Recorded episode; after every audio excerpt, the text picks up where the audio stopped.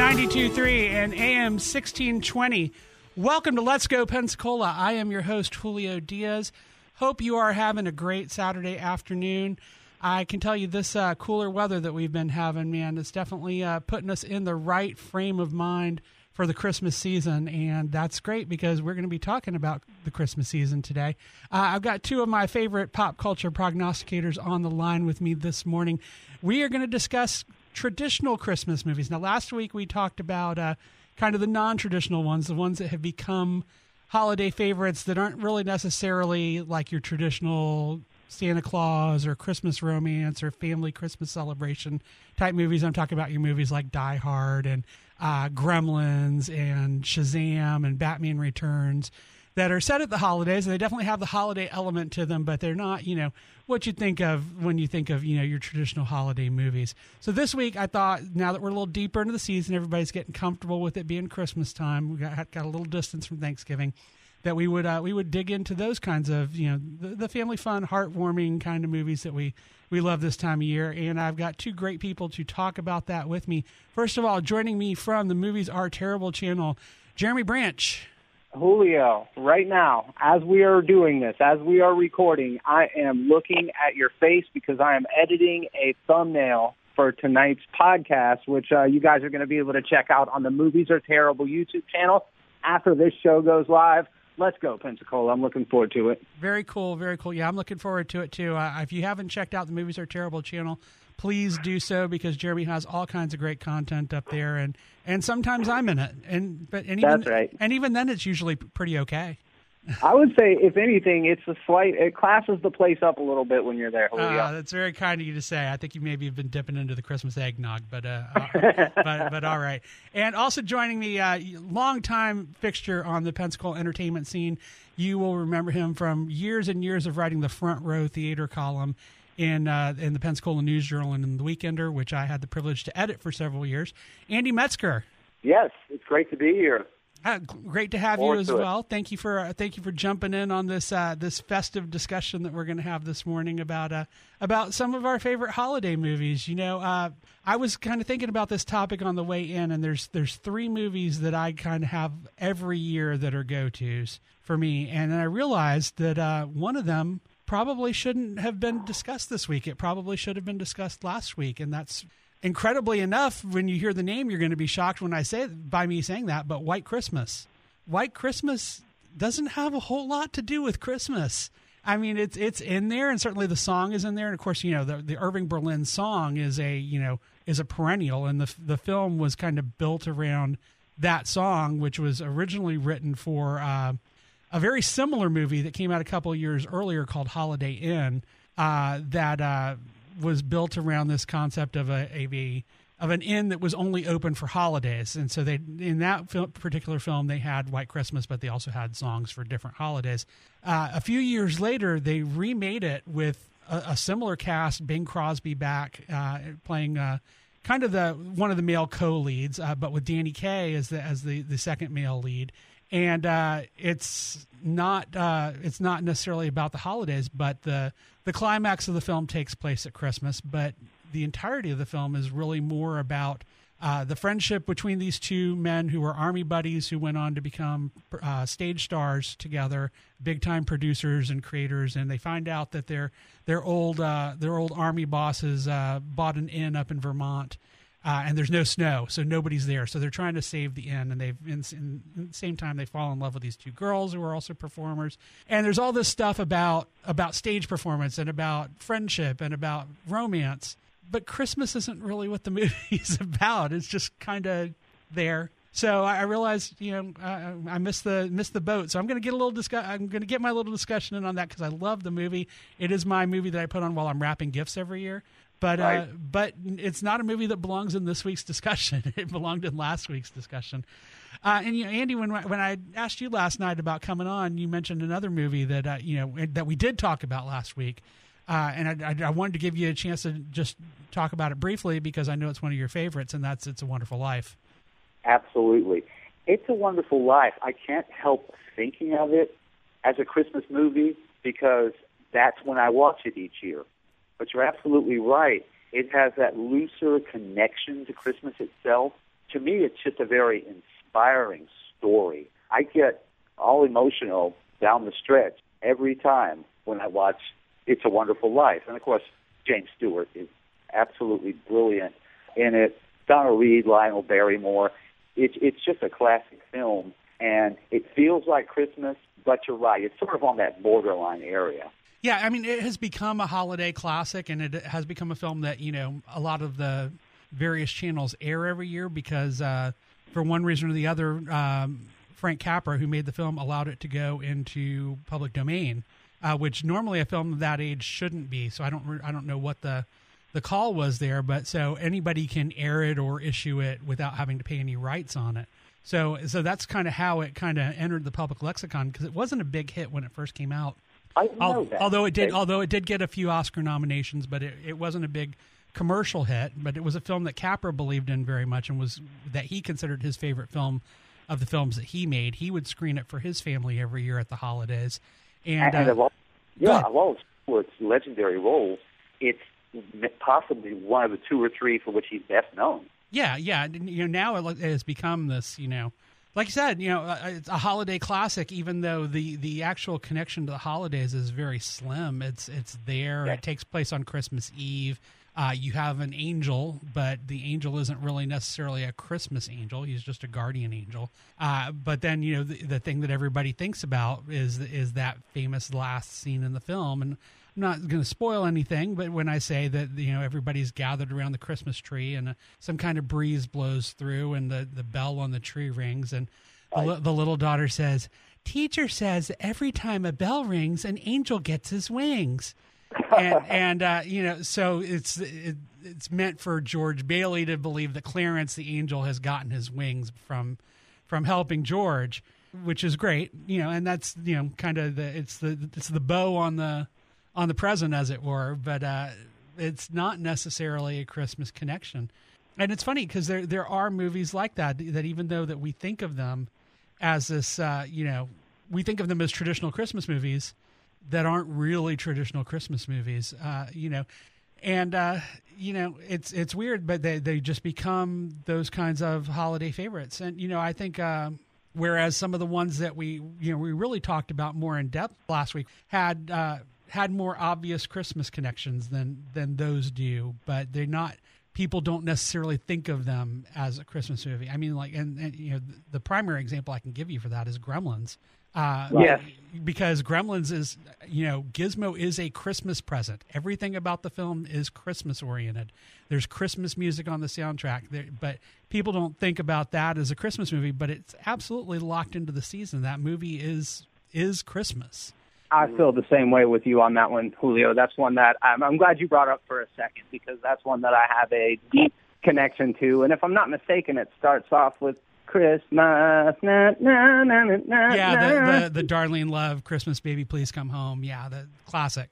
And then we've got Phoebe Cates' wonderful monologue that is specifically related to, I mean, Santa Claus in the most morbid way you could, you could possibly think of. But I, I absolutely love that scene. But yes, I'm, I'm glad you brought up Gremlins. And then just for another outside the box pick, uh, you guys both had really, really excellent uh, selections as well. But this is a new staple of mine, and it's called Anna and the Apocalypse, and it's actually available for streaming on Hulu. It's a Christmas zombie musical. Three things that you traditionally don't think of together, but the the combination works extremely well. It's almost like if you took High School Musical and mixed it with Shaun of the Dead, you would be pretty close to what Anna and the Apocalypse is. But it's a very fun movie, definitely set in the holidays, Christmas theme songs in it and stuff. So uh, I, I, I'm just kind of like championing that one this year because it's one that I, I feel like kind of went under the radar. I'll definitely have to check that one out. Guys, we've got to take our first break. When we come back, we are going to dig into the actual traditional holiday stuff. You're listening to Let's Go Pensacola on News Radio 923 and AM 1620.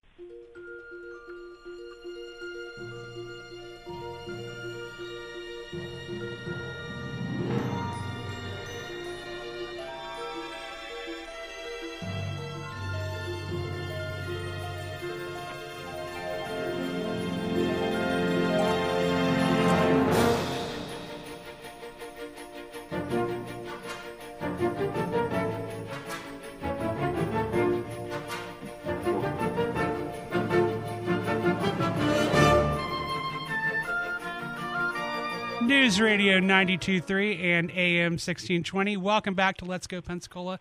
I am your host, Julio Diaz. We are talking about Christmas movies, and uh, th- this time we're talking about the more traditional Christmas movies. Uh, we've got Jeremy Branch and Andy Metzger on the line with us this morning. And I wanted to start off with uh, what you just heard a little bit of music from. Uh, Yes. because that's another movie uh, that some people might not think of as a traditional Christmas movie, uh, and that is The Nightmare Before Christmas. But Uh-huh. it's hard to think of a movie that is more traditionally Christmas. Yes, it is about Halloween in a little way, in a little bit of ways, but it really is about Christmas. It is about Jack Skellington uh, discovering that Christmas exists and wanting to celebrate everything about the Christmas season and trying to ta teach all of his friends about Christmas. And uh, as awkward as their attempts at taking over Christmas are and, and, and misguided, uh, they're, they're very much in the holiday spirit. And there's, you know, Santa Claus is a real person in this film. And, you know, it, it's one of those, there, there's kind of like I said at the start of the show, there's kind of those categories of Christmas movies. There's the movies that are like about Santa and, you know, Santa is real and the holidays and that kind of thing. There's the movies that are like the Christmas romance kind of movies, and then there's the, uh, you know, the family Christmas type films where the whole family's gathered together to to celebrate the holidays and that sort of thing. So this falls into that first category. This is a film that, you know, is very much about the traditional celebration of Christmas and about Santa Claus and all of that Christmas magic. And I, I just love this movie, and uh, I I know I'm not alone in that because it's got a a huge following. Uh, and uh, Andy, I heard you agreeing, so I'm going to let you talk a little bit. Well, I love this film too, Julio. The the pure quirky creativity that Burton put into this, the animation, and as a longtime theater musical theater person, it has a it has a lot of great musical moments, and that just beautifully creepy budding romance between Jack Skellington and Sally that unfolds in the course of the movie.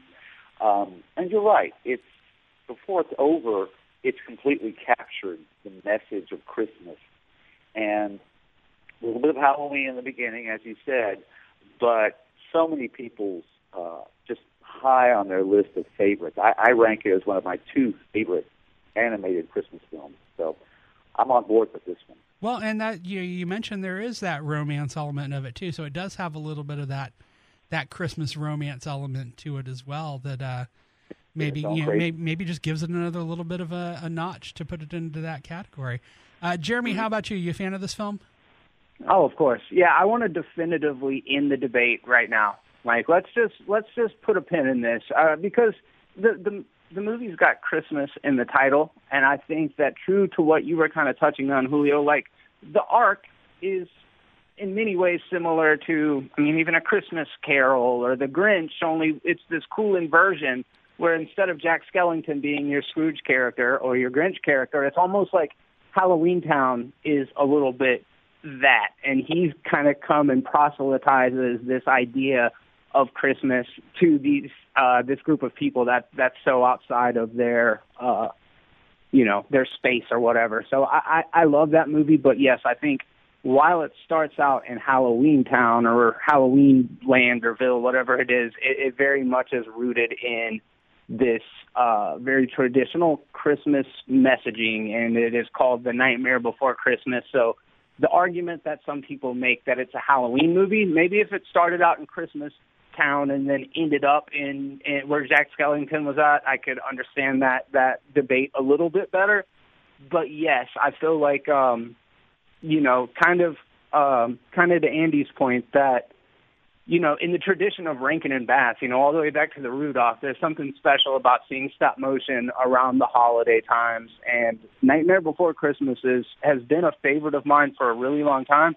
And is also responsible for stocking about 75% of Hot Topic shelves. So uh, props to them for that. Yeah.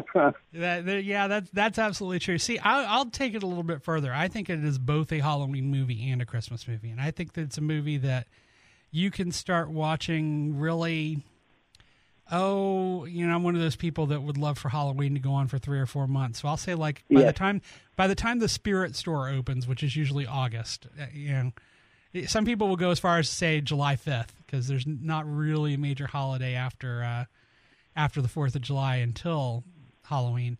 But I, I'll, I'll keep it a little conservative and say, you know, about August you can start watching that movie and you can watch it clear through the end of the year. Uh, and it's the the one part of Christmas that I don't mind encroaching on on the period before Thanksgiving because ordin- on ordinarily I, I've said this many times. I'm sure I've said it on the air before. Christmas starts when Santa pulls into Herald Square at the end of the Macy's parade. Before that, I don't want to hear it. I don't want to see it. I don't. I get upset that you know the stuff starts getting out in the stores early and earlier. I don't want to hear the all Christmas channel on uh, you know Pensacola's playlist here in Pensacola uh, or or anywhere else. I, I don't want to hear it until you know really Black Friday, but I'll accept it at you know I'll accept it starting at about noon on Thanksgiving Day because that's I'm when, with you. that's when Santa pulls into Herald Square. That's that is the Yeah. start start of Christmas. So I am uh I'm not one of those that wants you know Christmas in July. You know I, I don't I don't don't need the Hallmark Channel uh, July marathon movies of uh, Christmas movies. I can wait until well I I, I got to be honest with you. I'm uh, I'm not the the Hallmark Channel target audience. I, I don't think I've ever watched any of those uh, ubiquitous nine million. I think they make five or five or six hundred more new ones every year, in addition to running all of the old ones. Uh, Yes, so, do. so you know, I I know there's a big audience for that. I'm not knocking it. You know, if that's if that's your jam, awesome. I I know you're loving this time of year. I think Hallmark Channel and Lifetime both do that, if I'm not mistaken, where they just kind of Yeah. go over to all holiday movie programming for a couple of months. I've never watched a Hallmark uh, Christmas movie. I confess. No, no Hallmark. Neither have I. But I noticed you didn't say you haven't watched the Lifetime channel, Andy. I, I, I haven't haven't watched one of those either. I, I guess I need to at least watch one of these, right? Yeah, I mean, you know, th- there's definitely, you know, like I said, an audience for that. I think we're starting to see that kind of stuff come to some of the streaming services. Uh, And in fact, uh, the the name of it has just gone out of my head, but there There's is that uh, Vanessa Hudgens one called The Christmas Prince that came out, I think, last year, and then there's a sequel this year. And I feel like while they are not Lifetime or uh, Hallmark, as you said, they are like the spiritual successor of those kind of. And so my wife and I watched that one last year. We haven't seen the sequel to it yet, but I feel like kind of to your point, Julio, that they're kind of moving a bit of that programming to streaming, and it's kind of finding new life among people that don't necessarily watch uh, niche programming like Hallmark or like Lifetime. So while uh, while I'm not always a fan of those, I, I guess I would kind of put Christmas Prince in that category, and it's all right. I I don't know that I would recommend it to either of you guys, but if you're just kind of bored hanging out and looking for something a little little more saccharine, a little more maybe targeted towards um, younger audiences, and it's it's not a bad watch. Well, I mean, there definitely has been, you know, already some solid streaming holiday hits that have come out in the past couple of years. Uh, of course, last year uh, it seemed like the the Christmas movie everybody was talking about last year uh, was the Christmas Chronicles on Netflix Sure. with, with Kurt Russell as Santa Claus, uh, and they've actually made a sequel to that this year that they've come along with, and uh, he's brought Goldie Hawn, his longtime partner, along to play Mrs. Claus. I guess she had a little cameo in the first one, but uh, in this one she's featured in the in the full film. So that that certainly is is one, and then the other one that I remember a lot of buzz about last year that I, I haven't gotten around to seeing yet, and kind of surprised at myself that I haven't because uh, I really love Anna Kendrick and Bill Hader, who are the stars of it, and, and that's called Noel, and that's on Disney Plus, and uh, they play the children of Santa Claus, and and Bill Hader is supposed to take over the holiday and and uh, doesn't. So uh, Anna Kendrick has to step in, and she is Noel, not N O E L, but N O E L L E. You know, there was a lot of lot of good, happy buzz about that film last year, and I didn't quite get around to seeing it, uh, but I need to. And then uh, there's one this year that uh, that uh, falls into that kind of could be a uh, lifetime hallmarky kind of thing, but it's uh, been done for Hulu. Uh, it's called Happiest Season. Uh, Oh, okay. just came out this year, uh, and it stars Kristen Stewart, who who is a uh, young woman who is uh, LGBT, but she is not out to her family, and she has brought her uh, her partner along uh, to see the family for the holidays, and the partner, unbeknownst to her, is planning to propose to her, uh, which you know results in her being outed to her family at the holidays. It's on Hulu uh, and gotten a lot of good buzz. So you know, and it's, I think that's kind of cool because it combines a lot of the things that you love about holiday movies, but it takes it in a progressive direction uh, Sure. to where you know we're seeing something that's very much of the moment and of modern times. Uh, so you know that's one. I, in fact, I was going to try to watch it uh, before we did the show, uh, but unfortunately, I just didn't have time. had a uh, had a busy evening last evening. Uh, but that's that's out there to, to check out, um, and uh, one that I'm kind of looking forward to. Uh, so we're kind of we're kind of going scattershot because we started talking with the magic and then we got off on a contingent. I, I wanted to talk a little bit more like those magical kind of Christmas movies. And uh, Andy, you mentioned one to me last night that is you know everybody knows and is a perennial classic, and that's of course Miracle on 34th Street. Yes, that is one of the classic Christmas movies with Ed Wynn as uh, Kris Kringle. What I like about this story is the air, the air of mystery about it. You never really know if this man who calls himself Kris Kringle really is Santa Claus, but he embodies the spirit of Santa Claus. And the whole courtroom scene, finale, the climax of the film, is just beautifully done. Uh, I think a lot of people would put this very high on their list. And I've seen uh, PLT stage version version of it recently, and I thought they did a fantastic job capturing the essence of this film. And the lead character has got so much on him and has to convey so much. Um, he has to be strong and he has to be mysterious and heartwarming all at once. So, yeah, it's a classic. And I, I'm just going to settle that argument right now. Yes, he's Santa. And He's they, a- they he's- leave it open. they leave it open, no, but you, he's Santa.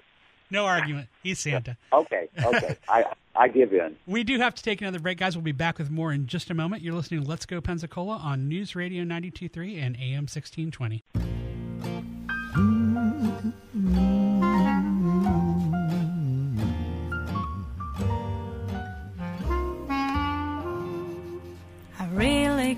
But baby, it's cold outside.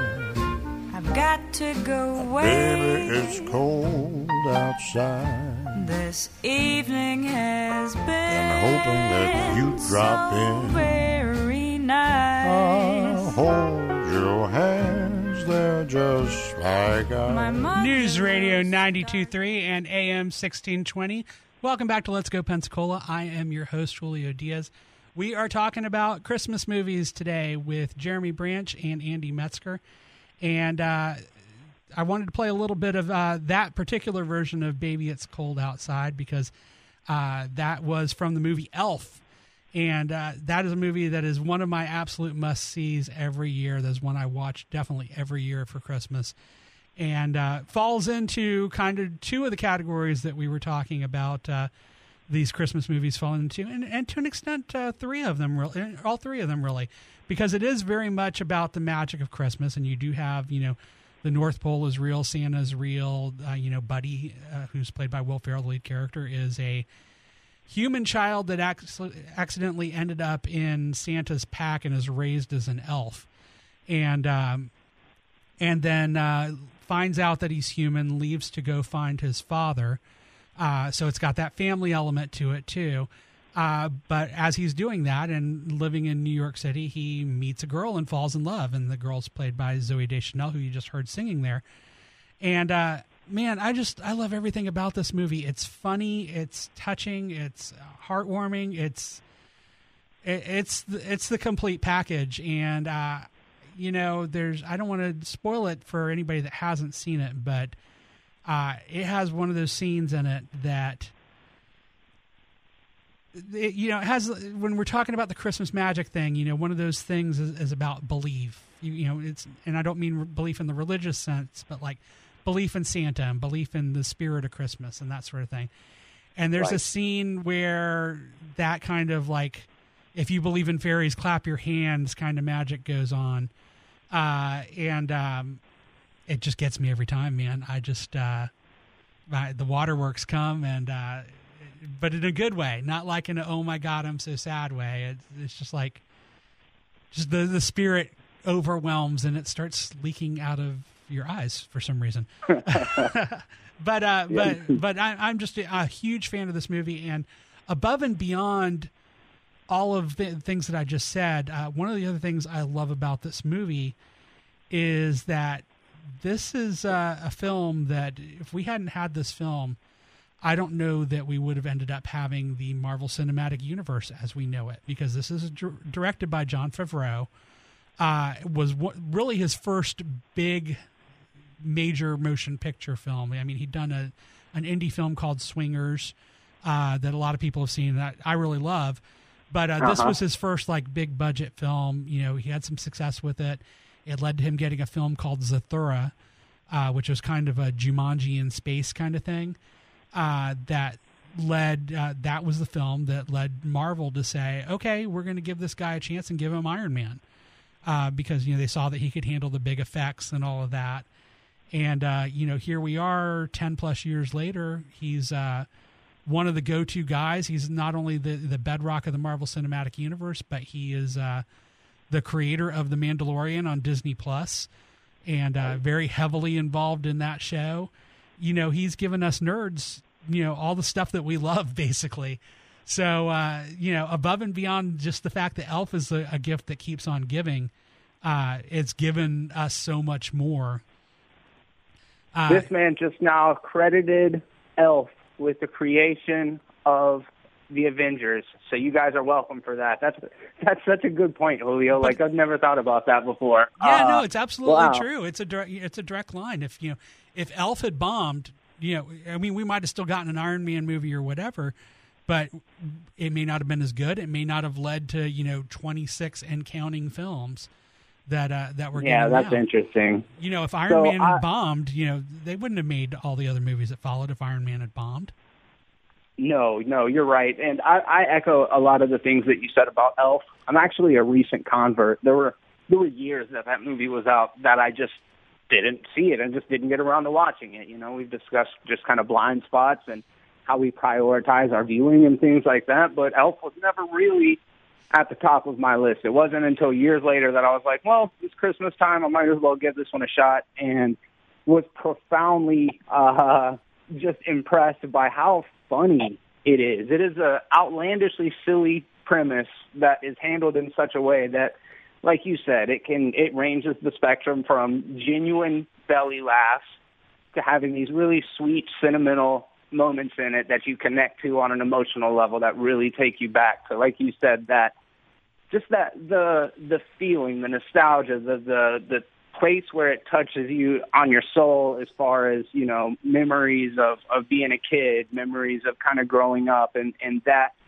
Christmas spirit. You know, the thing that we always kind of talk about. That's it's uh it's it's something that I feel film is able to pull out of me more than almost anything else. I mean, the sense of smell is also really important, but putting on a movie that takes me back is just like such a, a powerful emotional experience, and I feel like Elf captures that. Well, it's so masterful at doing those kinds of things without ever getting to be saccharine or cloying. I mean, even Correct. you know, you, you mentioned stop motion animation earlier. You know, Favreau makes use of stop motion animation in this film, and there's that very much that the North Pole has that kind of Rankin Bass feel to it, where you know you've got those kinds of creatures.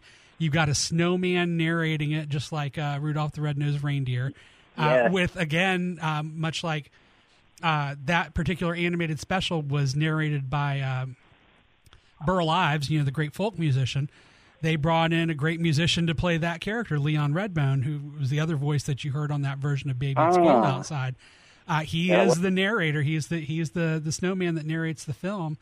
Uh, you've got you know these great uh, you know winter creatures that are done in this stop motion animation style, and paying tribute to that. There's all kinds of things that pay tribute to what's come before, but it's never cloying and it's never overbearing. It's just you know, and it, it's and at the same time it still has that that Will Ferrell kind of comedy touch where there's the the quotable lines that you're you're going to be you know hollering at, at your friends, yeah, son of a nutcracker, and you know, things like that. Yeah. Uh, Andy, are you a fan of this film? big fan of the film. Two things I'd like to say about Elf. First of all, the first time I watched it, Will Ferrell kind of had to win me over with this sometimes manic portrayal of Buddy, but he did, and it didn't take long for me to admire his utter commitment to creating this character. The pure energy that he gives it and the nuance that he gives the role just it, it's a classic portrayal by him. And again, as I said about James Stewart earlier uh, in Miracle on 30, oh, excuse me, Miracle Right, uh, It's a Wonderful Life, this is one of the roles for which Will Ferrell is best known. Uh, this Christmas film is one that many people think of for him. The other thing I'd like to say, a lot of people won't know this. New York One reporter, late in the film, uh, attractive young lady with the microphone in the park, Who wishes her boyfriend would just get, give her a ring and uh, commit already? Hi, that's Gulf Breeze's own Claire Lautier. She's from Gulf Oh wow. Florida. Yeah, uh, Claire. I knew her back in her high school days when she was doing local theater, and I was writing about her in the '80s. That's that's a local girl playing New York One reporter. So there's some trivia How for you. cool is that? Is that yet another Yeah. uh, another graduate of the Margie Timmons program at Gulf Breeze High School? Yes, in fact, when they did Elf on stage at PSC back in December of last year, she made a point of letting all of her students know that, oh, by the way, one of our graduates was in the film. So that was a big connection for her. Oh, that's really great. That's really great. Yeah. Uh, you know, you mentioned the the manic energy that Will Ferrell has in this movie, and that's of course, you know, attributed to that he always eats the elves four four food groups: candy, candy corn, candy cane, and syrup. I forgot that. Yes, yes. So yeah, he, he I think he sleeps like an hour a night and uh, is able to you know build entire winter wonderlands in the blink of an eye. So. Uh, you know, it, it's just everything about the, the film is just so good. You you also have one of the things we didn't even mention is you have these these classic actors that uh, that have roles in this film. You know, Bob Newhart playing his his adoptive father, so good and so deadpan and so so Bob Newhart. You know, basically, it's it's a, it's it is a it, it might as well be Bob Hartley from the Bob Newhart show as an elf. You know, it, it, it it's it's that kind of performance. And then you've got, of course, the great Ed Asner as Santa, and I think one one of arguably one of the great cinematic Santas that there, there is out there. He's just so good, and and he he's got that like world weary spirit to it that uh just I, I, I just I love him as Santa, and then you know, uh, of course, his uh, his buddy's real father is played by James Caan, uh, who's uh, now married to Mary Steenburgen. Just Mary Steenburgen's in there. Yeah. yeah, I mean, just a, a, a great cast, and you know, a lot of people that are you know, veteran Emmy and in Mary Steenburgen's case, Oscar winners. Uh, the, and then you know, you you're com- you've got that along with like this new generation that was it, that are not new to us now, but at the time they were, with Will Ferrell and Zooey Deschanel.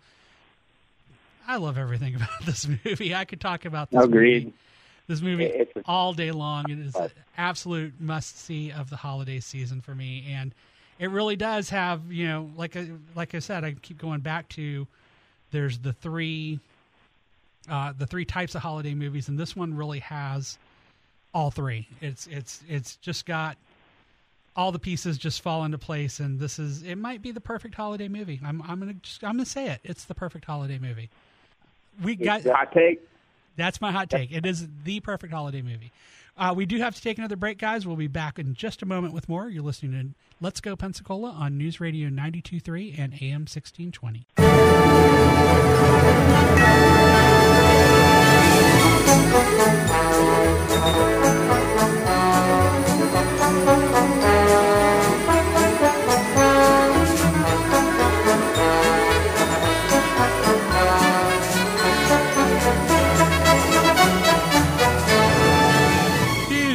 Radio 92.3 and AM 1620.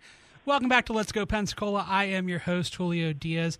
we are talking with Jeremy Branch and Andy Metzger about some of our favorite Christmas movies. And uh, guys, I feel like we we've hit a lot on the the magical Christmas movies. We've hit a lot on the um, the the romance Christmas movies. We haven't hit too big on the family Christmas celebration kind of films and that that kind of side of the spirit of the season. Uh, so I wanted to to spend this last segment talking about those kind of films, and I got to start out with uh, with one of my other favorites, one of the ones that is just an absolute must see uh, for me and my family every year, and that is A Christmas Story. Yeah. Uh, yes. You know, it is it is very much that whole spirit of Christmas through the eyes of a child uh, kind of film with you know all the family tra- trappings and all the the excitement that goes on at the season and how all of that is seen through the eyes of Ralphie, the uh, the the uh, what is he nine years old in the film? I want to say or something like that. Uh, Sounds right. and uh, you know set set in uh, kind of this nebulous late 40s period uh, and all he wants is his red ryder bb gun for christmas but everybody tells him you'll shoot your eye out kid and uh, he's, it's all about ralphie scheming to get his red ryder bb gun but at the same time with all the, the trappings of the family it's, again one of these films that was not successful when it was originally released uh, in the mid 80s and uh, but then found a life uh, really I think through uh, through TBS was uh, starting an annual marathon of the film. I think is how a lot of people discovered it, uh, myself included, and uh, it's just become one of those films that now the holiday is not complete without it. I've got to watch a Christmas story at least once, uh, and I you know I went out and bought it on Blu-ray. I own it. Uh, so I, I can watch it anytime I want, uh, but I, I but I really only watch it this time of year uh, you know, it's it's funny because I've read stories about, uh, you know, all the same kid actors were going out for all the same stuff, and I've heard uh, Wil Wheaton was was jealous of Peter Billingsley because he really wanted uh, to play Ralphie, and uh, at the same time, Peter Billingsley was jealous of Wil Wheaton for getting Stand by Me, uh, and you know, again, also, I got to say too, there's a direct connection. And I'm not going to give it the same kind of level that I gave Elf, but there's a direct connect- connection between Peter Billingsley and the Marvel Cinematic Universe. First of all, There is. he has first of all he has an on-camera role. He was in the original Iron Man movie, and then they brought him back for uh, Spider-Man: Far From Home, the most recent uh, film. Uh, but he's a he's a director that moves in those same kind of circles and has worked a lot with Jon Favreau and with uh, with Vince Vaughn. He is very much primarily a director these days. Uh, that you know kind of help give them a leg up to the the stuff that they're doing now. So you know, again, you know, I'm not saying that that wouldn't happen without a Christmas story. It's a little bit of a different situation, but uh, but it's it's fun to note that there, those connections are there. Uh, I, I got to assume you guys love this movie like I do. Jeremy, are you a fan? This to me, Julio, like uh, if you said Elf is the perfect Christmas movie for you, this is absolutely the the quintessential uh, Christmas movie to me. It it was released in 1983. I was born in 82, and I literally don't remember a time that that this movie was a was a part of my life. It really uh, has a deep uh, connection to my my family history and and growing up, and and definitely. Um, it just being something that we went back to year after year and the fact that my parents loved it and you know when i was young i definitely enjoyed it from the perspective of a young man ralphie you know uh growing up in this in this uh different kind of you know environment from what we were used to even at the time as a very nostalgia fueled movie for people my parents age but it wasn't until years later that i realized how impeccably done the humor in this movie is. It is so sharp and funny and just a very, very enjoyable movie. Uh, there are so many quotable lines from it. There are so many iconic moments from it, whether it's Ralphie going down the slide or when he finally does get the Red Ryder BB gun or the, the dream sequence in the classroom. I mean, this is just a movie that I, I, I feel like this encapsulates everything awesome about Christmas, and if there, it, it makes me so angry that there's some sort of like backlash to this because PBS played it so much that I think a lot of people got sick of seeing it. So a lot of times when I'll be like, "Oh, Christmas Story is my favorite Christmas movie," they just like groan at me, and I'm like, "How dare you blame this movie or, uh, because TBS decided to play it too much or whatever?" We, but we um, have a uh, word. yeah, we have a word for those people, Jeremy. The word is wrong. Correct. Yes, yes, those wrong. people are wrong. will, it's just that simple. Uh, I know, will back pocket that one. I find that for me that uh, over the years, as I as I've gotten older, that this film becomes less Ralphie's film and more the old man's film. Like the old man is like, I think the the stealth protagonist of this movie, and uh, man, Darren McGavin is so good in this role. He, I mean, every year I just find like a little bit more nuance to what he does with this, and and and and how he's dialed in when you don't think he's dialed in and how he's paying attention he's always there and, and how much he really cares for his family uh, it's just Shout out to Melinda Dillon as well. Oh, I think she's such yeah. a wonderful mother. she's fantastic but man darren mcgavin yeah and keep in mind this is a role that jack nicholson wanted to play Oh wow! and and and did not get and i think it's, the film is better for it because i don't think jack nicholson would have done with with that character what darren mcgavin was able to do and uh I just, you know, and yeah, you're right. You know, there's all the quotes. You know, you know, you'll shoot your eye out, kid. But you know, who doesn't think of this time of year for a gilet?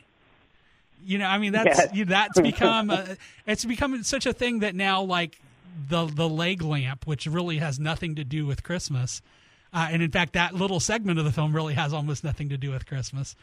Uh, but that leg lamp has become a holiday icon now. You know, It has. there's a you know, but I didn't say fudge. I said I said the word. Yeah, there's so many little moments like that. I know, Scott Farkus, he had yellow eyes. I swear to God, they were yellow. uh, Andy, I got to give you a chance to chime in here. I'm sure you're a fan of this film as well. I am, and you jumped right in with the comment about Darren McGavin as the old man. He almost steals the film.